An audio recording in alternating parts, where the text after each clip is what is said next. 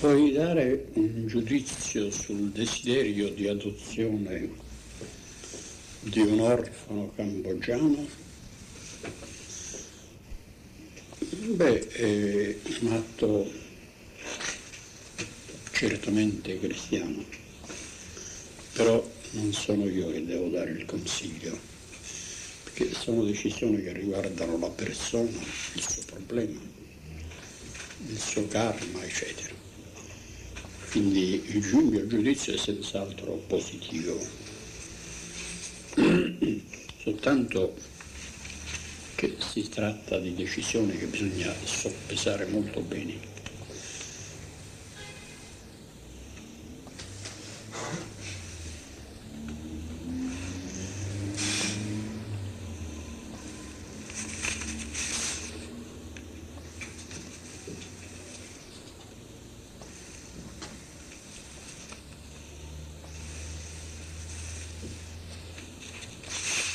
Trovo due domande che posso unire.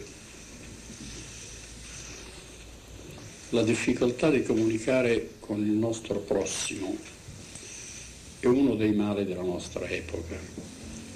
Questo è forse dovuto alla incapacità di incontrare l'altro al di fuori di certi schemi più o meno logici che portano inesorabilmente ad imporre proprio ciò che egli non chiede.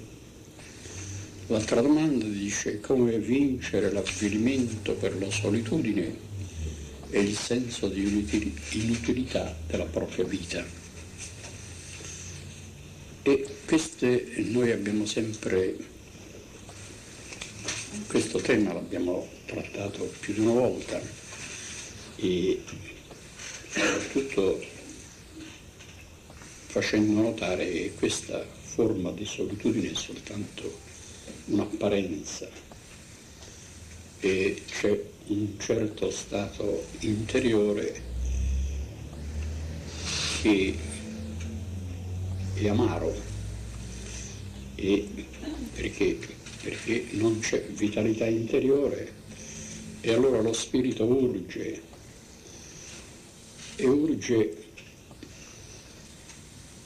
cercando una ragione della sofferenza. E qualcuno dice è la solitudine,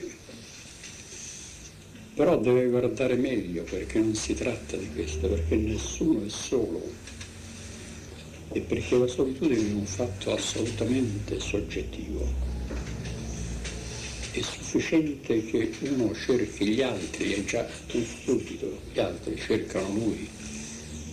Soltanto che questo cercare gli altri non deve essere un fatto automatico, un meccanico o un rimedio di carattere dialettico, deve essere un movimento che è richiesto dall'io, dallo spirito. Lo spirito urge nell'anima attraverso il pensiero. Il pensiero sollecitato può anche dare una risposta giusta. E allora la risposta è veramente il contenuto che lo spirito si attende dall'anima, che passa attraverso il superamento di un limite. Ognuno di noi questo se lo trova ogni giorno in diverse forme, e quindi l'avvilimento, il gelo, la solitudine, l'amarezza sono un meraviglioso aiuto per uscire dalla propria soggettività. Ognuno è chiuso in questa soggettività e ognuno la soffre. Una gran parte di coloro che la soffrono la sentono, la chiamano solitudine, non comunicazione. Altri la chiamano in un altro modo, hanno un'altra forma, ma è sempre la stessa chiusura nel limite soggettivo. Perché? Perché questa chiusura è inevitabile per il fatto che tutta la vita dell'anima dipende da una coscienza fondata sulla cerebralità e che non può veramente andare oltre. C'è però chi si illude ad andare oltre, in quanto questa cerebralità ha una dialettica. La dialettica può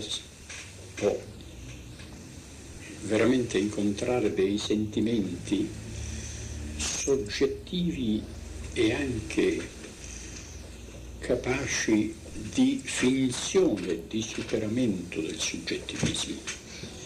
E allora abbiamo quella che Platone chiamava koinonia tonkakon, ossia che certi si uniscono secondo il loro soggettivismo, ma quella unione è illusoria perché non c'è, perché per uscire dal soggettivismo bisogna superare il limite cerebrale e dare vita all'io, e l'io che ha veramente una relazione extrasoggettiva con l'altro.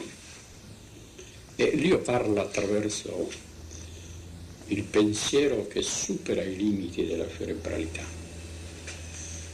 E infatti un'esperienza di pensiero vivo diventa talmente beatificante che uno si sente insieme con il mondo. Solo che abbia in sé un'idea viva si sente subito in sintonia con tutti, si sente nel cuore di ogni essere, evoca degli amici che hanno con lui una affinità di ricerca e risente nella potente vita del cuore e si sente insieme con tutti. La solitudine non esiste, la solitudine è l'aridità terribile del pensiero astratto che in certi esseri sani finalmente chiede di essere superato. In certi esseri che non sono sani c'è l'illusorio superamento. Allora il mettersi insieme, quella che abbiamo chiamato la koinonia tonkakon, ossia la coesione dei cattivi, ovviamente non sono dei cattivi, uso il termine di Platone, ma è giusto per intenderci, perché lui aveva capito questo problema. Ci sono degli esseri che mettono insieme il proprio male e proprio perché sono limitati alla stessa maniera trovano un denominatore comune inferiore. È una specie di parodia del dialogo, della compagnia, del superamento della solitudine. La solitudine si supera in quanto finalmente si trovi se stessi. Uno trova se stesso e trova l'altro. È matematico questo. Se non trova se stesso non può trovare l'altro. E quindi, però, questo che diciamo non può essere categorico, perché appunto quella coinonia di cui dicevamo riguarda la maggior parte dell'umanità, la maggior parte delle coesioni. Per esempio i partiti sono questo, ossia la illusione della fraternità. Non può venire fraternità se non dallo spirito che supera il limite soggettivo. E quando questo non è possibile, allora c'è il surrogato, e di questi surrogati siamo pieni nel mondo. Comunque vincere l'avvilimento della solitudine è uno stimolo, è veramente l'operazione interiore più urgente, perché anzi Si può dire che noi abbiamo un grande aiuto in questo avvilimento. Il non sentire questo avvilimento è un male. Il sentirlo vuol dire che in noi ci sono forze che urgono perché noi superiamo quei limiti.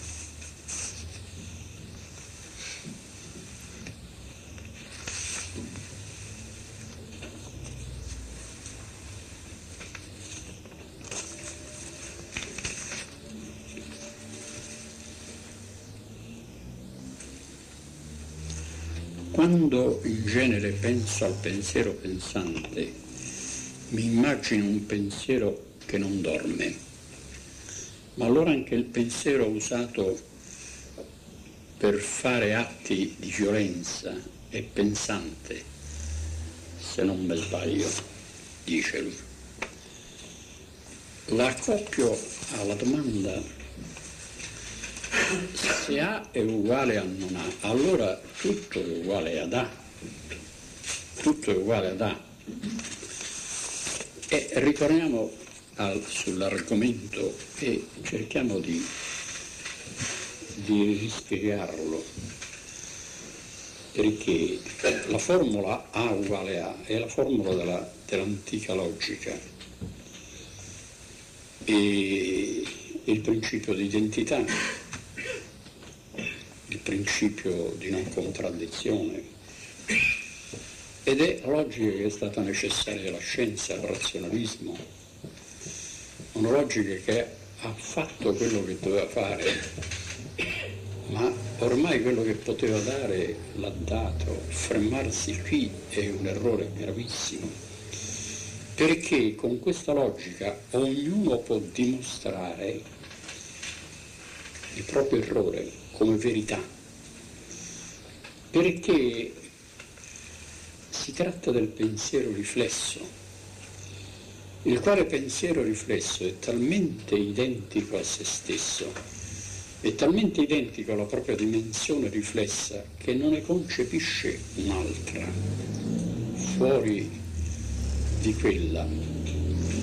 E quando, per esempio, e questo è capitato di notarlo, crede di concepire il pensiero vivente, il pensiero che si muove, non è altro che l'immaginazione del pensiero riflesso in movimento,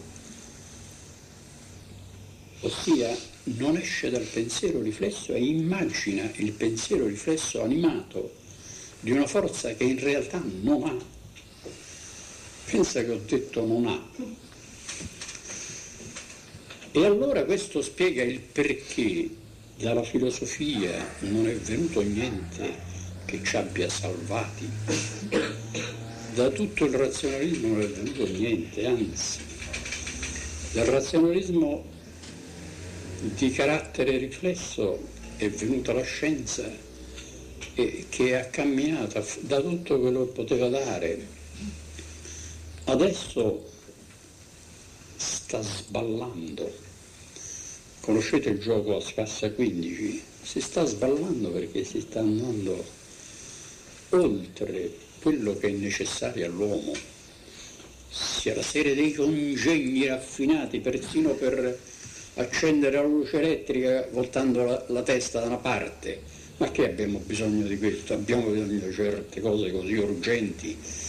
Invece il congegno, perché il meccanismo messo in moto deve per forza trovare nuove forme della sua espressione. Allora ecco un industrialismo che gira a vuoto e che però ha bisogno della sua parte economica. Allora c'è la pubblicità enorme che convince tutti, ma tutto questo uccide l'economia. Quindi ritorniamo ad A uguale non A. Il pensiero riflesso è talmente identico a se stesso che non può concepire il pensiero vivente. E apposta A uguale A, perché questa identità non è cosciente. Se fosse cosciente saremmo salvi. Allora che cosa avviene? Che il pensiero riflesso identico a sé significa che è identico al contenuto a cui è asservito, per cui ognuno ha la sua verità e la sua logica. Quindi A uguale A significa che ognuno può dimostrare vero quello in cui crede, ed ha paura che un altro gli dimostri il contrario, prima di tutto perché gli dà fastidio, non si può muovere dalla posizione che ha, e poi perché sente che c'è in lui una persuasione che è radicata nella fisicità, ossia nel fatto che la psiche è asservita al sistema nervoso e che ormai ha accettato quella verità. Stando così le cose, ecco che noi possiamo dire che la formula A uguale A della vecchia logica è ciò che può veramente dimostrare tutto. Le antinomi kantiane sono fondate su questo, soltanto che Kant dava un'altra ragione dell'antinomia, e non è che abbia penetrato il senso dell'antinomia, mentre noi qui stiamo dicendo che qualcosa che Protagora aveva capito, tant'è vero che con spirito veramente vasto, lui diceva, è vero ciò che pare a ciascuno, e quindi ammetteva che ognuno la pensasse come gli pare. Ma questo è giusto, noi dobbiamo ammettere che qualcuno pensi il contrario di quello che pensiamo noi, e ammesso questo però non è che dobbiamo rinunciare a vedere come egli possa essere aiutato a superare il suo soggettivismo. Quindi Protagora aveva ragione, ma non aveva ragione Socrate quando gli diceva a me pare non vero quello che tu dici.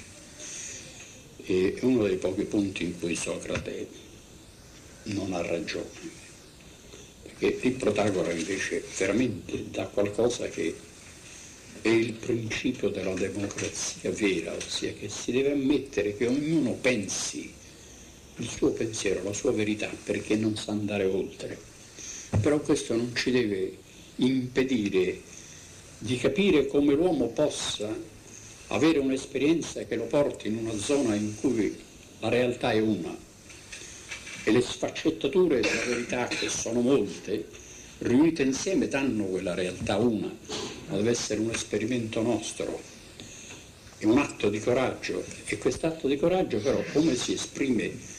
Col fatto che A uguale, no, uguale A significa l'oggetto è uguale a se stesso, e l'oggetto è l'oggetto della posizione soggettiva, per cui posto una certa premessa di carattere psichico, è proprio il caso di dirlo, si ha quel tale tipo di pensiero. C'è per esempio il tipo collerico che ha bisogno di un determinato partito per esprimere la sua collera, c'è invece il tipo piuttosto intellettuale, raffinato, che anche lui la sua psiche lo porta a un determinato partito. Poi c'è, guardate, questo ve lo pensate da voi. Comunque la soluzione è il capire che A uguale non A, per il fatto che per poter superare la identità di A con se stesso, che si pone come una potenza che dal di fuori mi condiziona, io devo superarlo mediante un atto del pensiero. E l'atto del pensiero è ciò che si aspetta da millenni, perché la natura ha edificato l'uomo e l'ha portato innanzi perché alla fine pensasse. È il pensiero che pensa distrugge la natura. Il pensiero che pensa è una forza che si oppone alla natura, vince la natura, deve superare la natura. La supera per il fatto che nel pensare già annienta l'oggetto che sta fuori per ritrovarlo come ente interiore. Quindi la sedia che sta lì, che è uguale alla sedia, A uguale A, viene superata dall'atto interiore, per cui, come diceva un amico ricordando il Buddha, Ma dov'è la sedia? Sta nei pioli? No. Nella spalliera? No. Nei regoli che la reggono? No. Nel quadrato lì dove si siede, dove si mettono le parti molli? No. E dov'è la sedia? La sedia è l'unione, è il pensiero che pensa e che ha l'idea della sedia, la quale si esprime in quella serie di note che si possono trasformare in rappresentazioni, ma come rappresentazioni vanno superate, annientate. Ecco che ha uguale non ha. Quindi devo annientare la sedia fisica che mi condiziona per avere l'idea della sedia, che è la vera realtà della sedia. Sì, certo che se devo dare una sediata in testa a qualcuno ho bisogno della sedia fisica, ma anche lì ha uguale non ha, perché quello prima stava in piedi, qua sediato in testa, sviene e quindi A uguale non A, come si deve dimostrare. E come si può dimostrare anche in questo modo? Avete un bel piatto di fettuccine con regali di pollo e qualche volta lo possiamo mangiare. Quello si impone a me se io non lo mangio, e quindi A uguale A. Se io lo voglio veramente portare la funzione che ha rispetto a me, io mi devo mangiare il piatto di fettuccine, e quando l'ho mangiato A uguale non A, come voleva dimostrare.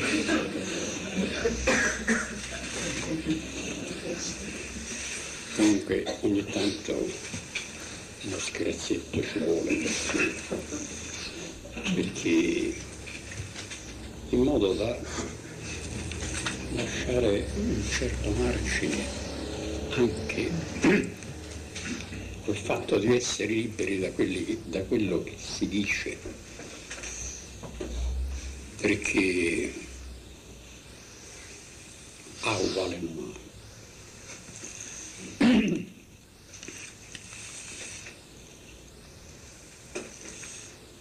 E qui c'è un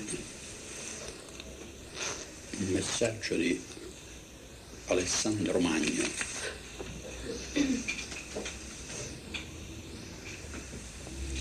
Il momento della vita in cui le difficoltà interiori e gli istinti sembrano aumentare non è un momento di sconfitta, ma bensì la richiesta di un lavoro e una dedizione più potente e vera, cioè l'autentica riconnessione con Dio. Questo è interrogativo, però potrei leggerlo senza punto interrogativo ed è la risposta, perché è realmente così, è quello che dicevamo quando parlavamo della solitudine. Quindi questo noi possiamo... Sì, gli istinti, vedo che c'è una domanda sugli istinti, quindi ci rivolgeremo adesso, però non senza aver risposto all'amico Walter, che dice: si può eliminare il pensare del processo percettivo e introdurre le percezioni direttamente nella nostra corporeità operando su tutti e 12 i sensi?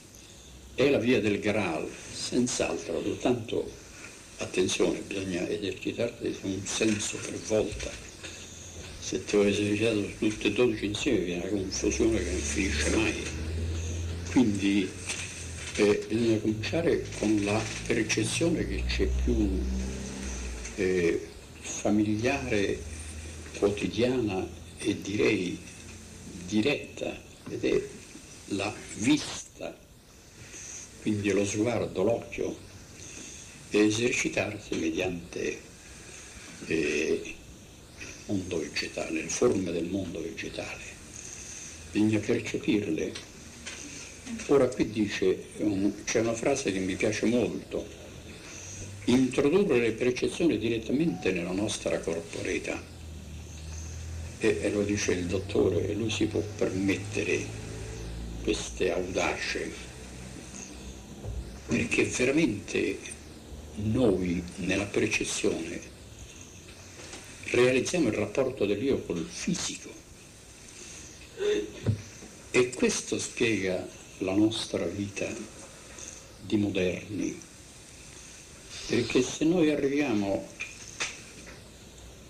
all'uomo dei tempi del Cristo, lui aveva la percezione, ma non arrivava fino al fisico, arrivava alla sfera eterica sfiorando il fisico e avendo quindi una controparte eterica continua di quello che aveva come percezione fisica.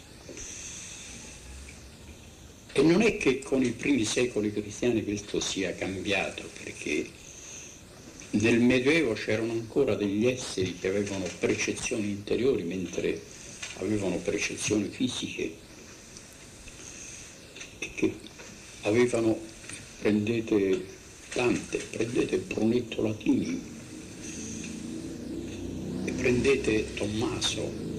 Adesso non parliamo dei santi, parliamo di esseri che sono stati dei pensatori, degli intuitivi. Questi esseri avevano ancora una percezione eterica della natura perché non avevano percezioni fisiche complete. Completa sai che significa? Significa che a un certo punto la percezione è sola, ti affonda nel reale in una maniera che non ti salvi dalla potenza del reale fisico, per cui il materialismo è veramente giustificato, perché non c'è niente che risuone dentro di noi come le percezioni fisiche, ed è questa la situazione nostra. E perché questa percezione fisica ha questa potenza? È questo che bisogna scoprire.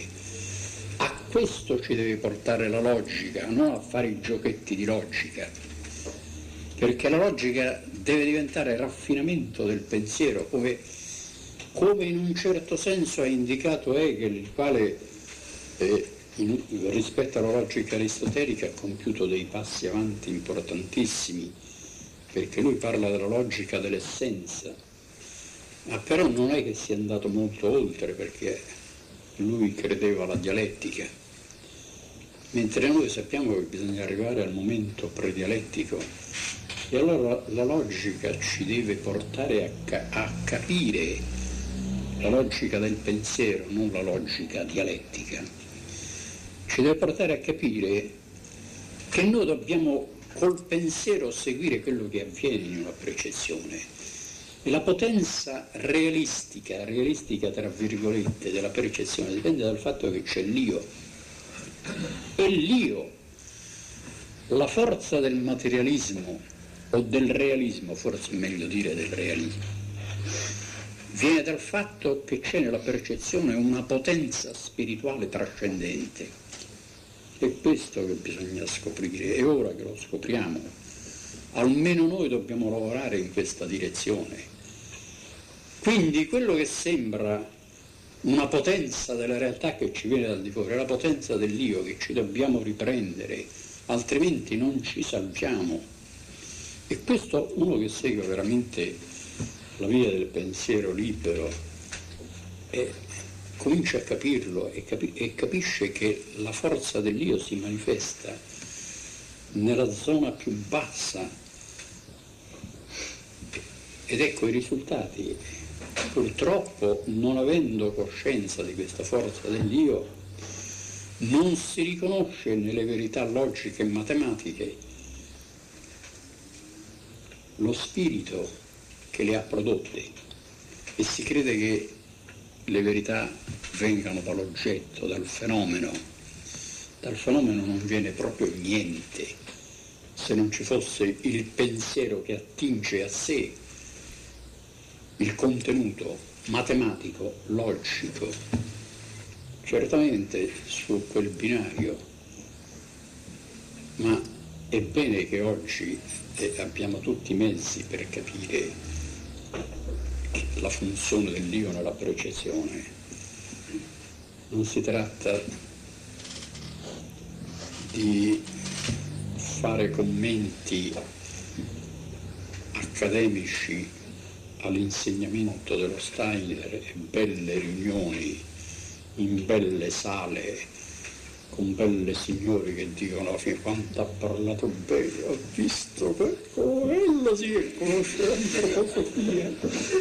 Questo è, no, si tratta veramente di fare il lavoro per cui il dottore ha sacrificato la vita, che l'ha sacrificata è verissimo, perché ha sofferto della tontaggine di coloro che presumevano capire, e si soffre per forza, è inevitabile. Comunque lui ha dato tutto, e proprio per poter afferrare quello che ha dato, che dobbiamo essere terribilmente liberi, indipendenti da qualsiasi scolasticismo, da qualsiasi dogmatismo, e fare l'esperienza. E l'esperienza, guardate, l'esperienza della percezione pura è un'esperienza che, vi assicuro, va al di là di tutto il tantrismo, va al di là di tutto quello che ci può venire dall'Oriente, e ve lo dice uno che per anni ha sperimentato yoga e tantrismo e fuoco di Kundalini e fuoco meo. E quindi la via è questa, è aperta, si tratta di avere il coraggio di seguirla. E qui c'è la cosa di Vito Nemore, ma e questo mi manda un giornale, ma posso leggere, a parte il fatto che finiamo l'ora leggendo la domanda. Quindi Vito Nemore lo teniamo in sospetto, vediamo prima di tutto questa domanda. C'è una domanda che mi viene da uno, Vito Nemore sta sempre a Roma, Roma-Napoli, insomma, mentre Franco De Pascale sta a Firenze, bisogna rispondere a Franco. Quindi ho due domande che posso abbinare, quella di Amilcare Barca, che è il nipote del redattore capo del Popolo di Trieste, e dunque Franco De Pascale dice così: perché per fare camminare l'umanità è necessario che esseri superiori subiscano il sacrificio più straziante ed il martirio? Fino a quando saremo così ottusamente stupidi da rendere ciò necessario? Perché anche nel futuro questi esseri dovranno bere il calice del dolore fino alla feccia a causa della nostra codardia interiore? Mi piace molto questa domanda. L'altra domanda di Amilcare Barca è piuttosto laconica: la trasformazione degli istinti. E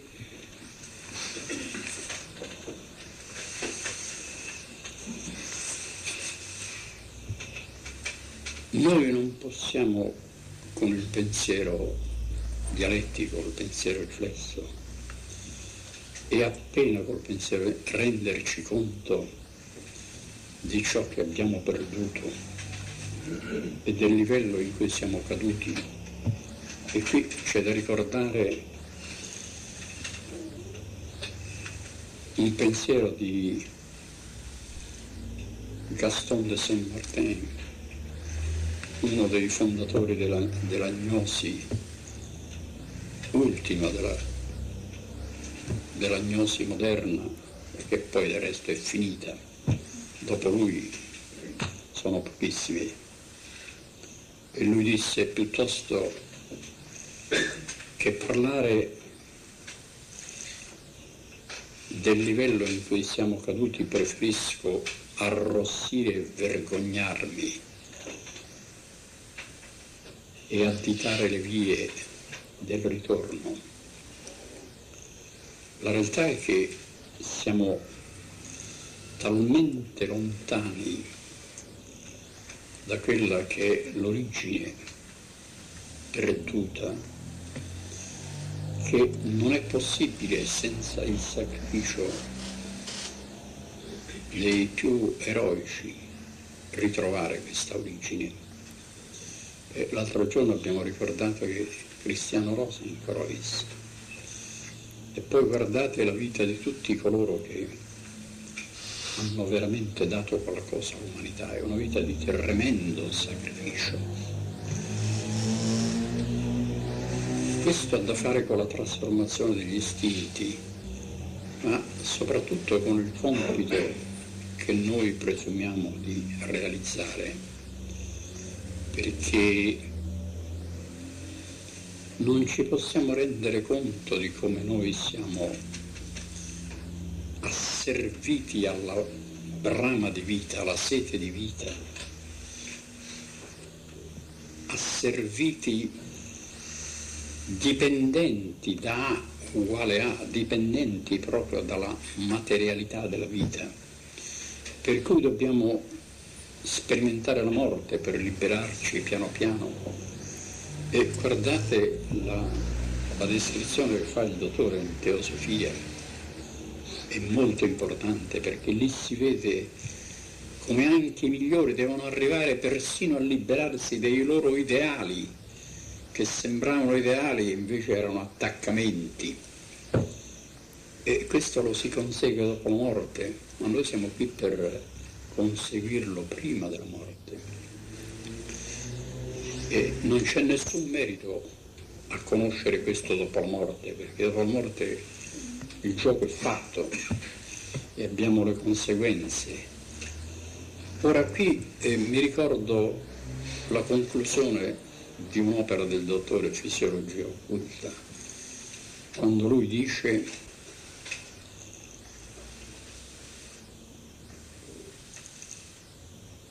la fine ultima degli istinti è di trasformare il loro calore in compassione.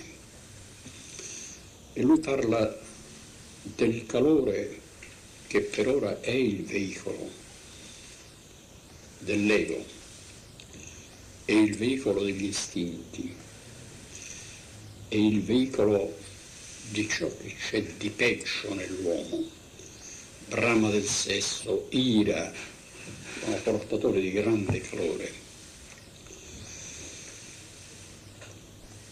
E questo che cosa è? Ricordate la nascita di Saturno, il calore saturnio. Che cos'è il calore saturnio? Abbiamo un'altra immagine. Il calore saturnio viene dal fatto che gli spiriti della volontà, o troni, compiono un sacrificio, un'offerta sacrificale potente, qualcosa che è irraggiungibile all'immaginazione umana, nei riguardi della gerarchia più alta, che è la gerarchia dei cherubini e dei serafini. In uno stato di adorazione loro emanano questa forza, e sono gli spiriti della volontà. E allora queste gerarchie più alte questa forza la inviano a un mondo che sta più in basso e che perciò comincia a formarsi da un calore di amore, un calore di sacrificio, un calore in cui è il massimo potere dell'amore cosmico, in quanto è emanato dagli spiriti della volontà. E questo calore è il principio della formazione di Saturno. E questo calore riguarda la struttura fisica dell'uomo. Questo processo continua, perché il calore diventa luce del sole, e allora si può dire che c'è la trasmissione dello spirito del sacrificio agli spiriti della saggezza, i quali trasformano questo calore in luce, e abbiamo il sole. E ricordate la meditazione: nella saggezza c'è luce fluente, oppure luce fluisce dalla saggezza. Sono gli spiriti della saggezza che accolgono la corrente del sacrificio originario dei troni lo trasformano in luce e questo alimenta il sole. Queste sono origini dell'uomo. Ma con la seduzione di Lucifero questo calore, che era un calore di amore, un calore di creazione, diventa il calore degli istinti, il calore della brama, il calore del falso misticismo, il calore che oggi si cerca di rivestare mediante mezzi illeciti, perché guardate tutto l'Oriente occultistico e che ha finito con la tradizione, perché non ha niente da fare con la tradizione di cui parlano i nostri amici, è una resurrezione irregolare del calore, per esempio il fuoco di Kundalini di cui parlano, Kundalini, ma anche il calore mistico dei Sufi. Vi posso dire che è un periodo in cui mi sono un po' affondato in tutta la letteratura sufica per capire che cosa c'è, e la ricerca della beatitudine egoistica, la più egoistica che ci possa essere, perché mentre questi ancora coltivano quella meravigliosa ascesi poeticissima dei Sufi, lì avvengono cose spaventose dal punto di vista della morale, dal punto di vista della vita umana, per esempio a cominciare dal taglio delle mani a uno che ha rubato dei polli, alla concezione della donna come di un essere che deve essere strumento del piacere. E poi mi ricordo che ho dato a Mimma una specie di autobiografia di un Sufi che è uno dei più elevati, un saggio meraviglioso, ma dove nella sincerità con cui parla di se stesso si vedono dei momenti in cui c'è un egoismo impressionante per la sua ingenuità, perché non è cosciente di sé, è anche una cattiveria sottile, per cui si ammette la schiavitù, si ammette che uno schiavo sia alle dipendenze e faccia tutti i servizi. Quello è un calore, ma non di sacrificio non ce n'è per niente. Non è che questo calore sia in Occidente o in America, il calore, noi abbiamo una direzione che dobbiamo cercare con grande animosità, con grande slancio interiore, perché è un calore puro, è il calore di cui vediamo il primo guizzo, la prima potenza nella fiamma della Pentecoste. Però ha dei precedenti meravigliosi, per esempio il roveto ardente, e non è escluso che ci siano stati dei tantristi capaci di sperimentare questo. Poi quando una dottrina diventa letteratura, salvo il Buddha che ha avuto in certi redattori dei suoi discorsi dei meravigliosi testimoni di quello, ma il tantrismo a un certo punto diventa qualcosa che all'occidentale parla come una tecnica, la vampa di Kundalini. Guardate, io parlo di qualcosa che da ragazzo ho conosciuto queste cose e mi ci sono buttato a capofitto perché mi affascinava. Oggi posso dire no, questo calore. Nell'ultime pagine di Fisiologia occulta la frase del dottore, se ben ricordo, è questa: risorge il calore che ci è stato dato dallo spirito come compassione, che è la forza trasformatrice degli istinti, soltanto che non è la compassione pietistica, la compassione facile, è il fatto di sentire compassione per gli uomini che, anche se sono criminali terribili, in fondo sono degli esseri che soffrono. Non è che noi abbiamo giustificazioni per i criminali, ma su un certo livello noi dobbiamo avere la capacità di pensare secondo la realtà dello spirito. E la realtà dello spirito è la compassione per tutti gli uomini, e il Buddha si libera e assurge al nirvana quando la forza della compassione per tutti gli esseri gli dà la luce finale del nirvana. E quando nella tradizione orientale si parla di colui che prende il posto del Buddha, che è il Buddha, il Bodhisattva Maitreya, si parla di lui come colui che conoscerà la compassione accompagnando gli uomini nel loro cammino, perché Maitreya viene da Maitri, e Maitri vuol dire compassione. E quindi è la forza con cui si cerca di ritrovare il calore saturnio perduto, è la potenza vera dell'uomo. La vampa di Kundalini è verissima, la vampa della Pentecoste è verissima, ma se noi vogliamo essere salvi è questa vampa che dobbiamo ritrovare, e questa vampa si accende, comincia a trasformarsi ogni volta che noi riaccordiamo la volontà con il pensiero.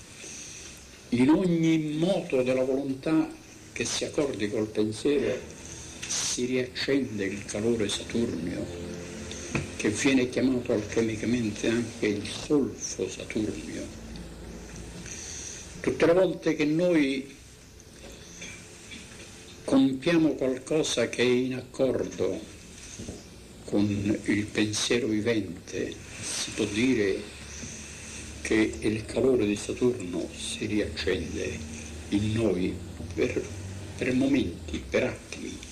È sufficiente per avere la misura di quello che dobbiamo fare, e se abbiamo questa misura allora si spiega, adesso non mi ricordo la domanda dove è andata, del perché siamo veramente lontani da quello che è dato dal Logos. E perciò è necessario il sacrificio, e i primi a dare l'esempio del sacrificio sono proprio i maestri, sono gli iniziati. Ecco perché a un certo punto viene detto che Christian Rosenkreuz sarà il più grande martire dell'umanità. Tuttavia il cammino è lungo, ma dobbiamo percorrerlo, perché questo calore è la vera potenza che il momento attuale chiede, almeno come una direzione interiore, perché verso la fine del secondo millennio si incarnerà Rimane. Mi perdonino gli amici che vengono per la prima volta e che sentono questo come una favola. Non possiamo spiegare contemporaneamente, dare le ragioni di questo. Ma Rimane fa appunto assegnamento sul fatto che ci siano degli esseri capaci di organizzazione estremamente razionale della vita e spirituale in funzione di questa razionalità. Fa assegnamento soprattutto sul fatto che venga ignorato il calore originario che è stato riportato dal Cristo, perché la potenza del calore è la potenza della luce che giunge fino al corpo eterico e che dà la possibilità a coloro che sono più degni di avere in ogni forma della loro vita eterica la connessione con il Cristo.